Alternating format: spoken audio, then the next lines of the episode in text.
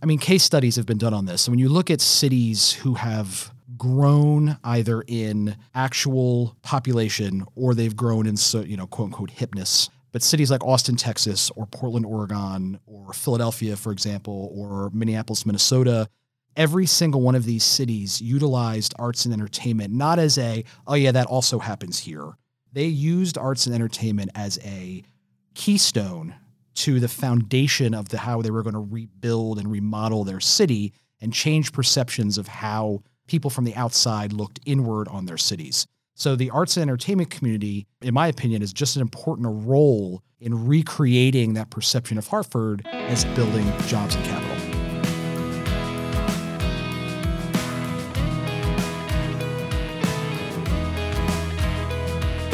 Welcome to Disinvested, a podcast about reimagining a city and building a stronger, more inclusive community. Created by the Hartford Foundation for Public Giving. I'm Tyler Johnson. This episode is about arts and culture. You just heard from Chip McCabe. Chip is the Director of Placemaking and Events for the Hartford Business Improvement District. At their core, arts and culture bring people together over a shared experience of wonder. However, arts and culture are not just nice, they're necessary. Arts and culture contribute heavily to the economic growth of our region. They can help build the skills we need for the modern workforce. They can help children deal with the trauma they've experienced or help connect multiple generations around a shared passion for the stage. Arts and culture are weaved throughout the region and touch on nearly every aspect of our work at the Hartford Foundation. The question as we look forward is how can we take what's great about our local arts and culture and use it to help unlock our untapped potential? In this episode, we'll examine how arts and culture can do even more for our region.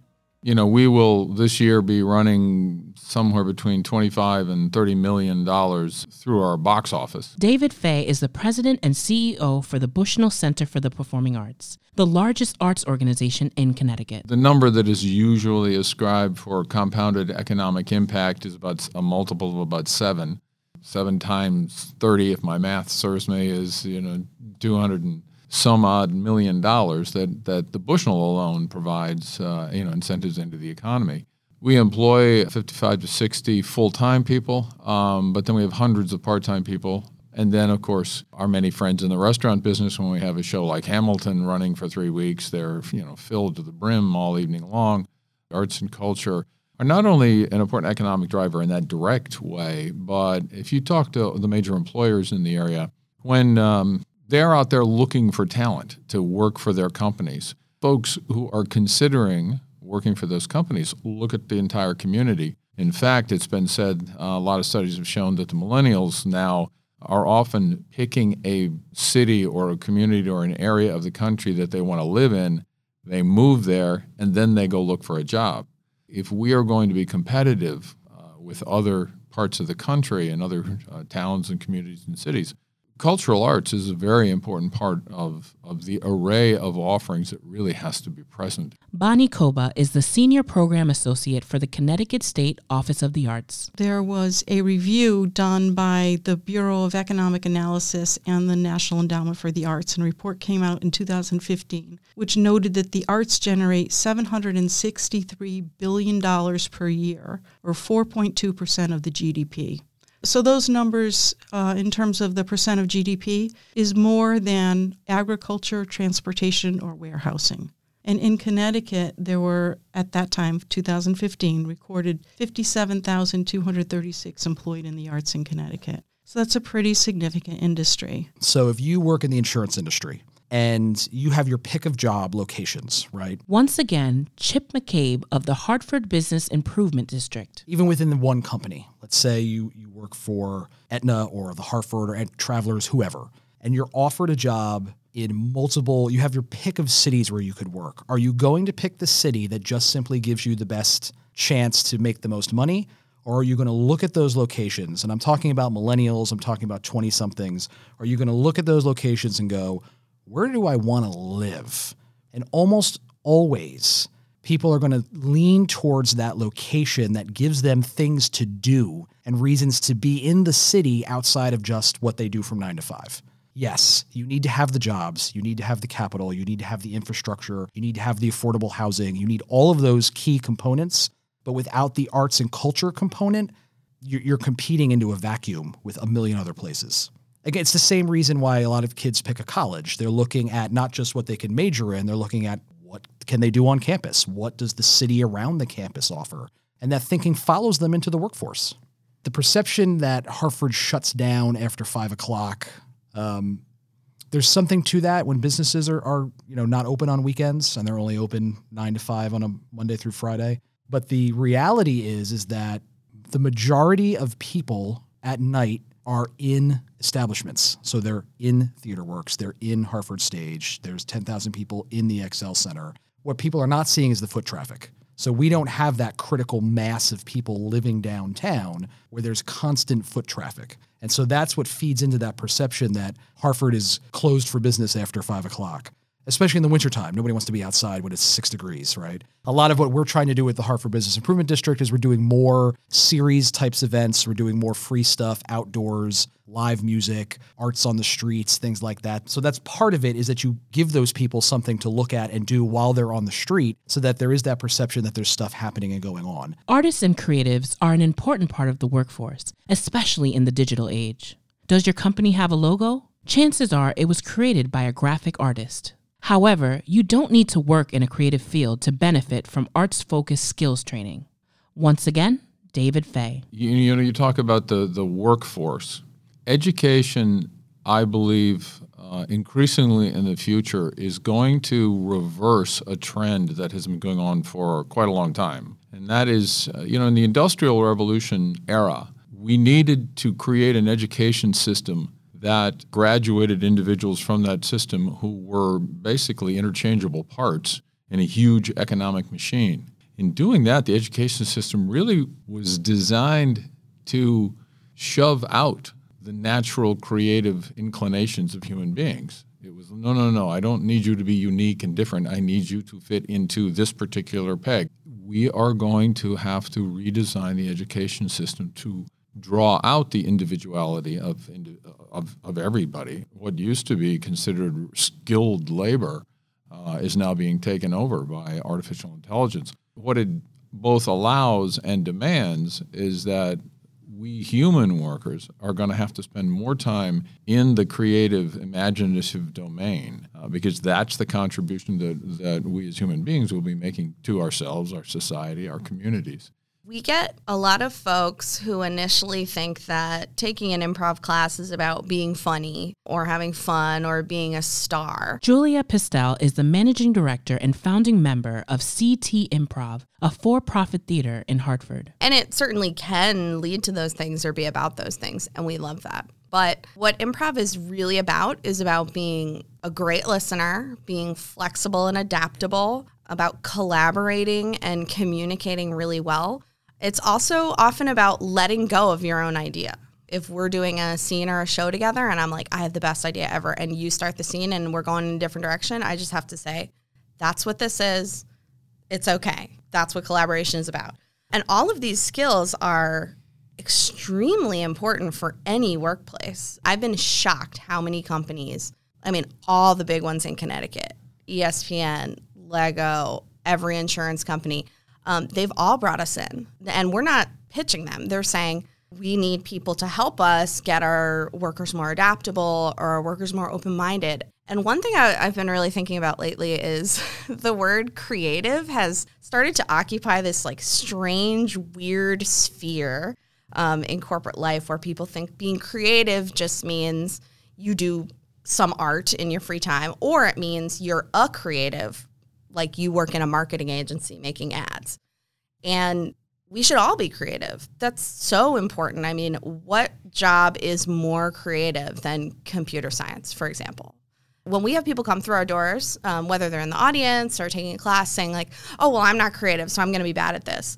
It's like, what kind of world are we building? What kind of community do we have that people say, like, I just can't open my mind? I don't trust myself. Of course, it comes out of fear. Like, I don't trust myself to think creatively. We're going one by one to folks in the community being like, yes, you can do it. You know, you can think creatively, you can collaborate. Um, you can say something weird and maybe it'll be awesome. And you know what? If it's terrible, whatever, we don't care. You know, you're not going to burst into flames. Um, so it's a blast. I've I've been shocked how meaningful it has been to work with really corporate types because they're the ones who come back to us and say, "This changed my life," or "This changed my marriage," or "My boss and I get along better." That's real change, and it's important collaborative change, especially for Connecticut, which can be very rigid at times. There's a research study that tells that one of the main reasons a person is fired or cannot keep a job is because of their inability to work with others. Here's Bonnie Koba from the Connecticut State Office of the Arts. And the arts teach so many of those intrinsic values. So, besides the idea of arts for art's sake, the arts are important in developing character, in helping people know how to work on a team, in changing perceptions, in communicating thoughts and ideas, in opening up emotions and engaging students. Arts and culture are a necessary part of a well rounded education. According to the Brookings Institute, arts educational experiences have a remarkable impact on students' academic, social, and emotional outcomes to help better prepare them for the future. Dr. Constance Devereaux is an associate professor and director of the MFA of Arts Administration program at the University of Connecticut. We asked her what you can do with an arts degree. So let me tell a couple of stories. I have two sons who are grown. Uh, they're both visual artists. One is a commercial artist and earns a, a living, does very well. So I think there are a lot of just mistakes about what it means to be an artist and what it takes to be successful and, and the kinds of jobs that you can have. So, my two very talented sons, the one who does commercial artwork, um, he does work that probably you would see uh, if you went to fine hotels around the world because designers buy his work and that you know that's art so that's one job that you could do is become a commercial artist or the kind of artwork that you see in um, stores like Walmart, you know, you go through the art section. Well, somebody had to create that work, so that's a job there. And then in that company that produces that, there's an art director. And there are probably, uh, you know, a whole room full of designers. And then there are the salespeople who decided maybe that they didn't want to produce art, but they have to know something about art in order to sell it well. So when people ask me this question, rather than say, you know, here's the long list of things, I always say, what do people want to do? Because artists are natural problem solvers. They're natural leaders. What we really want is for artistic people to be out in the world doing whatever job they want to be doing to earn a living so that they're part of our community. My program is a master's program. That means you should be a master at what you're doing. That's a tall order, um, but we can aim in that direction. And that means that you're aimed at the top level of management in an organization. It would be analogous to a master's degree, say in business, the MBA. There, we're training people to take over companies, right? Same kind of thing. We're teaching people to manage resources, manage people, manage time, manage ideas. And that's a little bit different kind of training. And I think if I wrapped it all into one term, the biggest thing they need to know is how to be good decision makers. Well, introductions are fun because right when they tell you to do it, you can't do them.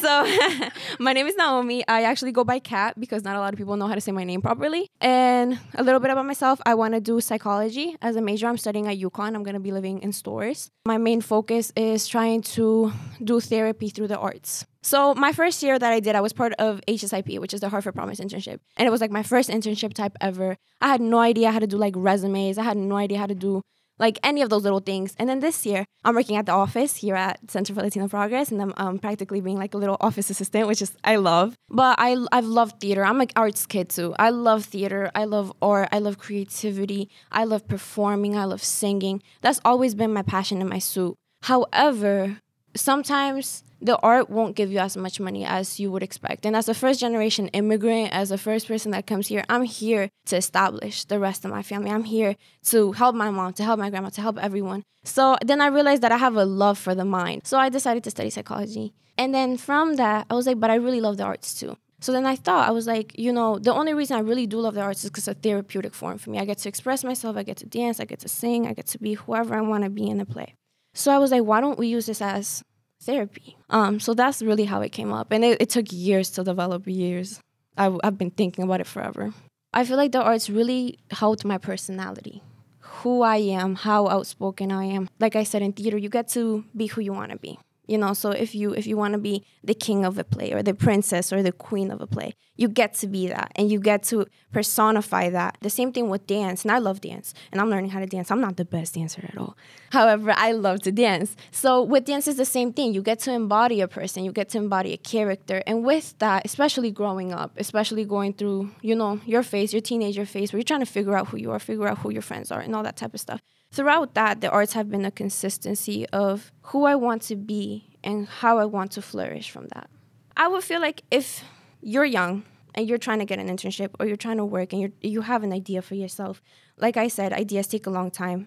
Believe in yourself, speak yourself, and most importantly, go about life in a positive attitude. And why I'm saying that is because right now we have a very negative outlook on life in general, everywhere around the world.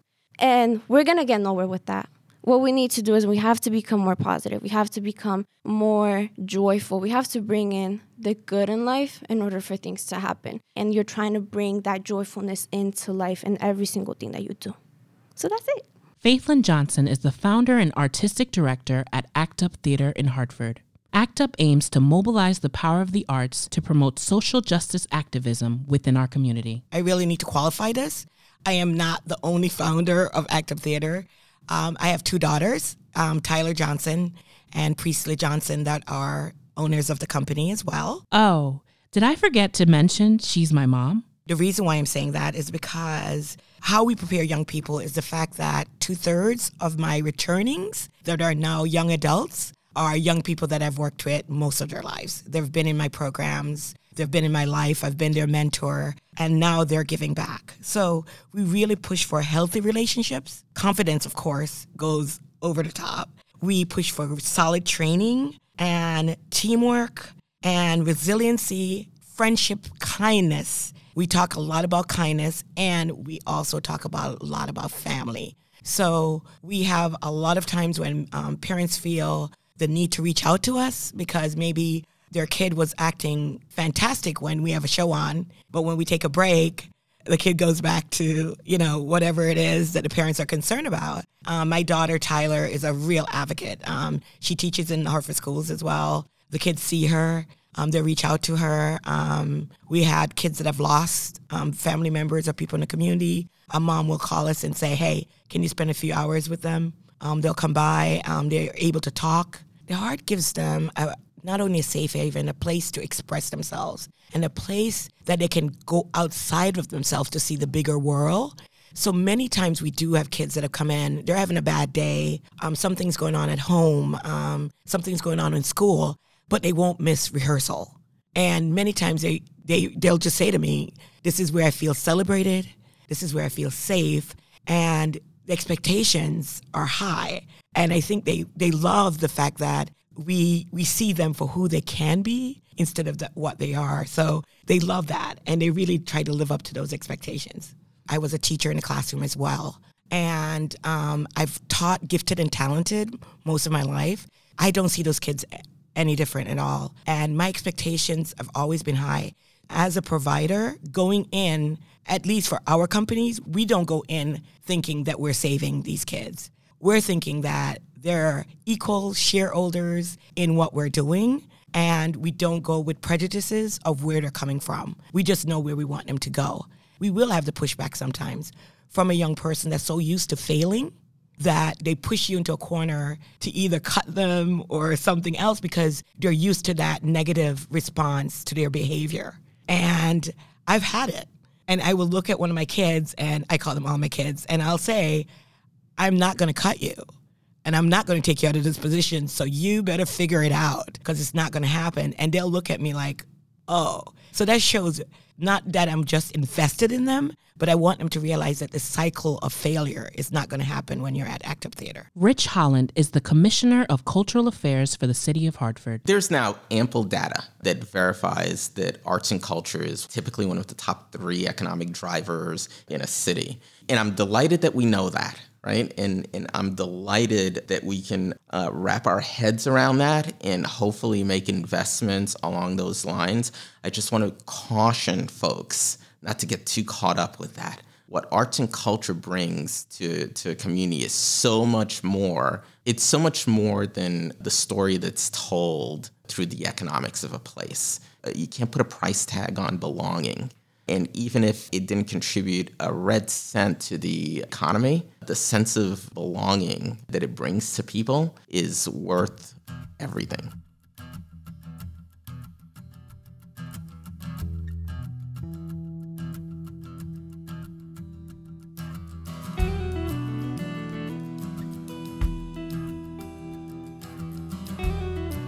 Throughout this podcast series, we've stressed the importance of building stronger and more inclusive communities. Arts and culture are one of the best avenues to achieve this goal. Well, the Connecticut River is a majestic asset that makes its way through central Connecticut. Mike Zaleski and Deborah Baker from Riverfront Recapture. Riverfront Recapture is dedicated to improving quality of life and urban vitality through cultural events, entertainment, and recreation along the banks of the Connecticut River. The Riverfront Park system is set up in a way that gives people the opportunity to do a variety of different things whether it's our rowing program or our community events, whether it's our large festivals and small concerts. I think Riverfront builds community in a variety of ways. As Mike said, there's so many different options for people in the parks. You can come and, and kind of be on your own, but know that there are people around you doing something similar. People come together in our health and fitness classes, and that builds that sense of community. Rivers have always been a source of inspiration for people. Cities are built around rivers, and it's a place to gather and share things together. I'm very proud of the fact that our events attract a diverse uh, section of the community. It's not just people from the city or the suburbs, it's everyone. Well, community means something different to everyone. And I, I use the example all the time about the Riverfront Fireworks, our, one of our largest events. And I have the opportunity to welcome the crowd to the Riverfront Fireworks just before the fireworks shoot off at nine o'clock on a Saturday evening. And it's always amazing for me to look up at the plaza, Mortensen Riverfront Plaza, and see thousands of people who have gathered for this fireworks display. It's a diverse crowd. It's people from, from all walks of life who are coming to downtown Hartford and Mortensen Riverfront Plaza to enjoy this free summertime tradition.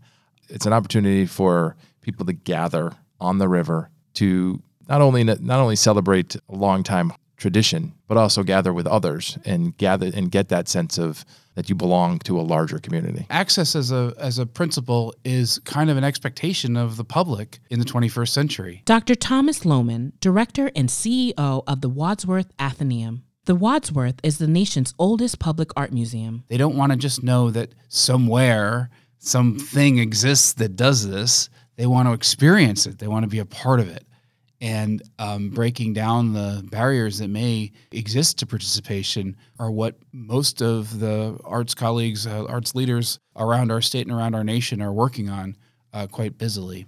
I'm only here three years, but the Community Engagement Initiative goes back a decade. And uh, with the help of the foundation, initiative was seven years of uh, funding and partnership that allowed for greater public conversations to happen. And it also created free opening hours for the institution. When, when I arrived three years ago and, and looked and saw that the free hours we were opening on a monthly basis were, th- were three hours a month, that seemed to me not what we wanted, where we wanted to be. I looked at the participation numbers. You know, Hartford residents were participating at a rate of 40%. And the rest of the days of the month, they weren't coming in, in as great numbers. And that didn't seem right to me because, in the end, the museum belongs to everyone. People can come and say, hey, art museums really aren't for me, but at least you tried. At least you reached out to us. So we created a, a kind of ex- exploded uh, version of the Community Engagement Initiative when we started Wadsworth Welcome. It allows people to come with guests any hour of the day that we're open. Uh, we've seen the participation in the life of the Atheneum from these Wadsworth Welcome members really uh, blow us away. We we found out that the people that wanted to be be coming on a regular basis to the museum are statistically younger than our formal membership base. Uh, so the Wadsworth Welcome population reflects the demography of our city as a city that's actually getting younger.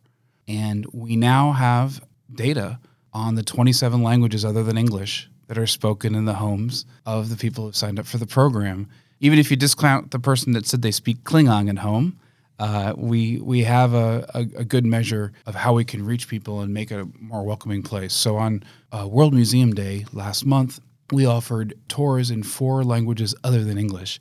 You, you praise Connecticut as being a place where you have access to the outdoors, access to the best education in America, and access to uh, a cultural life, a vibrant cultural life. And uh, that's the envy of all my colleagues around North America.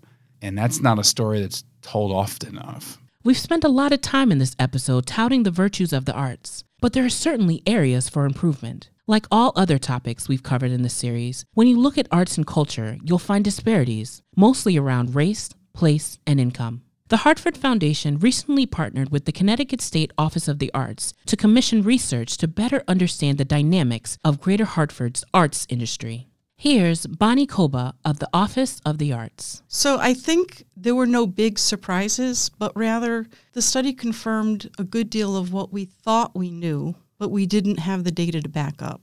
And so the study showed there is a vibrant arts community across the region that funding and sustainability is a critical concern. About a third of the uh, organizations in this area have only one month of available unrestricted net assets, which makes that a critical concern. Um, and that there's a disconnect between the percent of non white residents in the greater Hartford community, particularly Hispanic, and the percent of non white professionals engaged in the arts industry. I think that the main driver for me to say, you know what, we need to do something, and that's when we started Cultura Mosaica, was because my grandson was going to be born in 2015. Anna Valentine Jackson, interim executive director and founding member of Cultural Mosaica.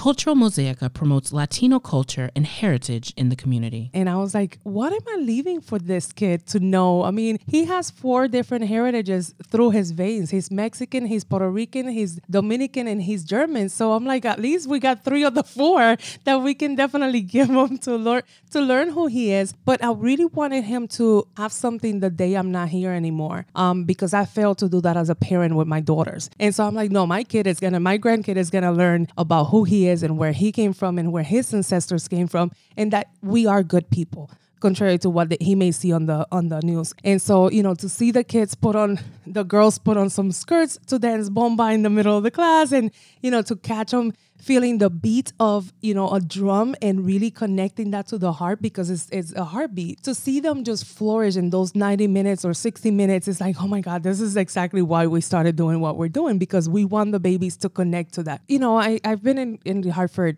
for 30 years now. I can say that officially. I'm, I'm, an official resident of Connecticut, but especially Hartford is home. And so, you know, over the years, I have been able to see the ebbs and flows of what uh, Latinx and Latino communities can bring into the region. Um, but more importantly, what I'm seeing is that over the years, it, there has been a continuous decrease and decline in the representation of Latino arts in general, whether it's music or uh, visual arts. We look at that and say, okay, you know what? We have a group of young kids, new generations growing in Hartford who don't necessarily have a connection to their own heritage and to their own culture, whether it's Latino or not. And so for us, it's really important that we come back and say, you know what, we need to do a better job with that.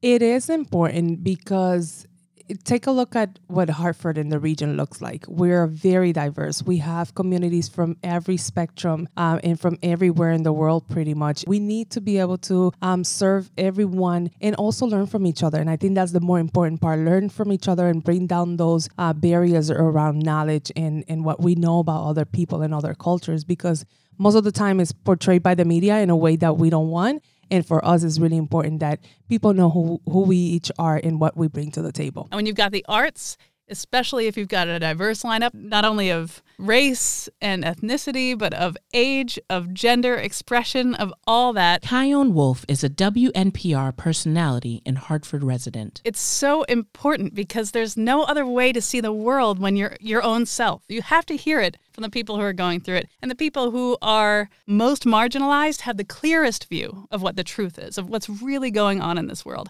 And that is so valuable. It's if we don't amplify these voices, if we don't put a light on these voices, if we don't absorb that, it's our loss.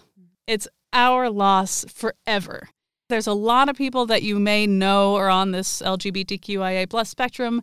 And sure, yes, if I interview them, you'll probably hear something new about them. But because I have the freedom that I do, I get to look around me and all the people around me who I don't think have had a chance to say what they need to say. And also being interviewed by somebody who is on that spectrum with them, you might hear something more intimate that you wouldn't get in any other way. You might hear questions asked that you wouldn't think to ask because I've been living in it too in my own way. But even within that spectrum, I have no idea what it's like to be trans. I even the labels of the whole of the spectrum as they are. You know, we joke it's so many letters LGBTQIA plus LMNOP.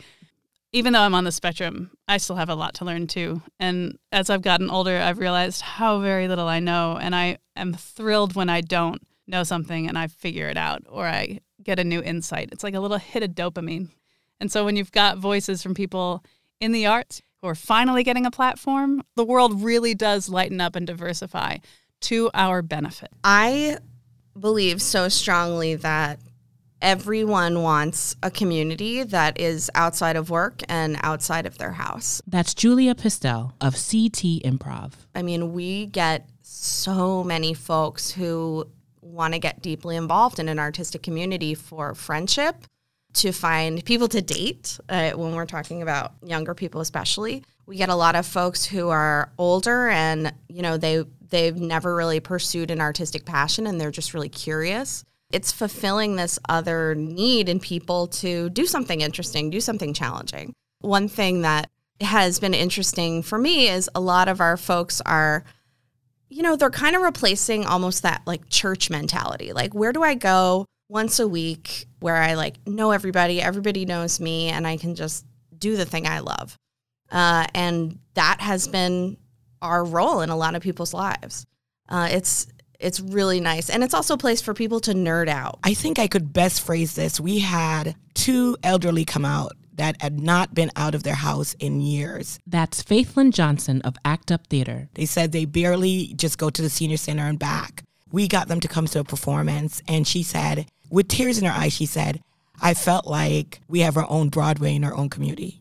And I, I, I, I felt that, yes, a mission accomplished. They felt included we created a talkback session about dreams. So after the show, we had like a little dinner theater. People did not want to leave. They felt so excited that they were able to communicate and talk back. And what we did, we didn't talk a lot about just their mission. We talked about them as a person. And I think those personal conversations opened up so many more. There's so many relationships that formed from that. Um, knowing that people are people, whether race, color, religion, knowing that people appreciate beautiful things and art and art exposes you to the world. It gives you a world in your middle of your hands that nobody can take away. When you have it in a community like ours, you'll see thriving individuals, happy individuals. Um, we say we're putting community back into community theater. A uniqueness about active Theater that I think we've really tapped into as well is that we have a lot of siblings on the stage together, parents on the stage with their kids. So everyone kind of shies away from me when they see me because they'll say, I love it. I used to do it when I was younger. And my next thing is, so when are you going to be in the next show? And that really opens the door for them because many of the parents will come to audition with their kids and end up auditioning themselves. We've discussed a bunch of ways that arts and culture can be used to improve our region. But arts and culture also have intangible benefits they can help people achieve personal growth. David Fay, President and CEO of the Bushnell. Well, the arts and culture are a reflection of what's going on in society, in humanity, in our world, and certainly in our community. It enriches the life of every citizen, and it you know provides great opportunity for expression. You know, I like to call the arts the the gymnasium of imagination. It's in the arts experience that the human being can really stretch their imagination, which is not just about enjoying the arts, it's about really working on that side of your brain. This is something that's not just a nice amenity to have, but it's really an important part of, of our human advancement. I consider myself an official arts dabbler. Again, Anna Valentine Jackson of Cultural Mosaica. I'm not by any means a a jewelry mer- maker. I'm not a painter. I'm not a musician. I will probably die starving as a musician because I cannot sing a tune or play a note. But I find that for me personally, it helps me balance myself mentally when I am overstressed and I can go and paint something. Whether it's a it's something my 4-year-old grandkid could, could have done, you know, whatever whoever opinions, you know, um, about it may be.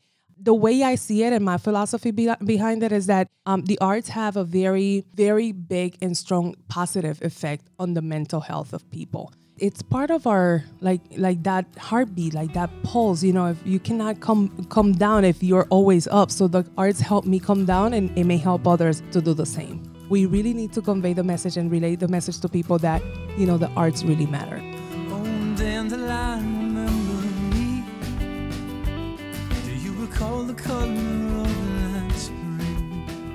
Well, I, I, the Bushnell, like the other major arts institutions uh, and the academic institutions and the hospitals, you know, we're not going anywhere. David Fay of the Bushnell. We're not going to pull up roots and move our headquarters to, to Puxic, Wyoming.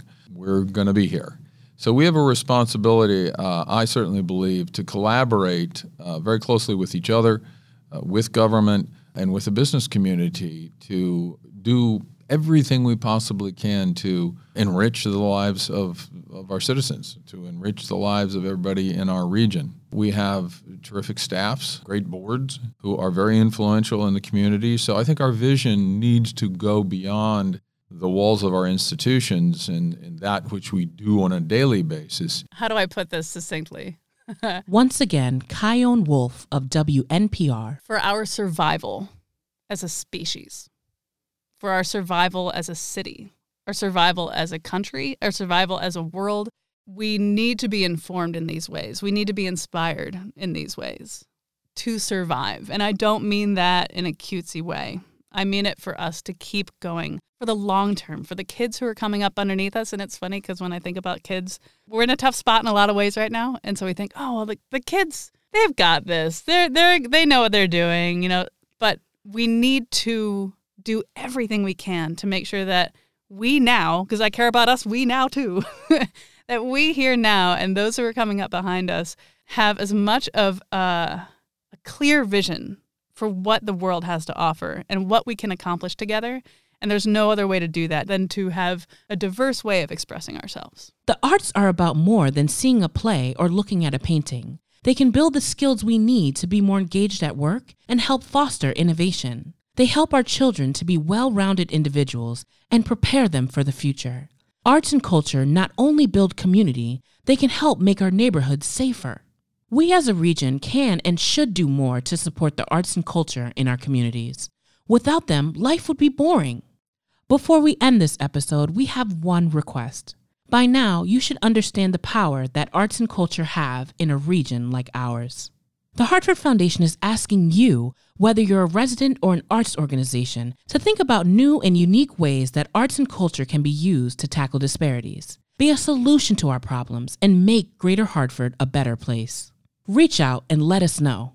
We leave you now with one final thought from Chip McCabe of the Hartford Business Improvement District. I'm a pie in the sky person when it comes to towns and cities to begin with. I drive through a town and I'm like, you could put music there, you could put a mural there. I mean, that's just how I look at cities and towns in general. For me, when I look at Hartford, I absolutely see potential to create more arts and more entertainment.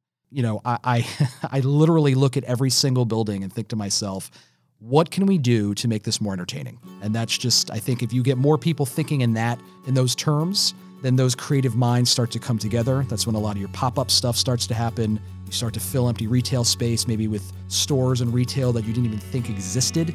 And then you start to see that critical mass of people on the streets. And then that's where the perception really starts to shift. Thanks for listening to Disinvested. I'm Tyler Johnson. If you've enjoyed this podcast, please subscribe and share with your friends. Next time on Disinvested, we ask What does it mean to be part of a community? Join us for our final episode. This podcast is created by the Hartford Foundation for Public Giving, produced by Tom Zalesnak, Steph McGillivary, Michaela Mendergral, and Autumn Gordon Chow. Music provided by Among the Acres. Special thanks to everyone who appeared in this episode. The Hartford Foundation supports organizations in Greater Hartford through grants, capacity building, public policy, and more. Visit hfpg.org to learn more.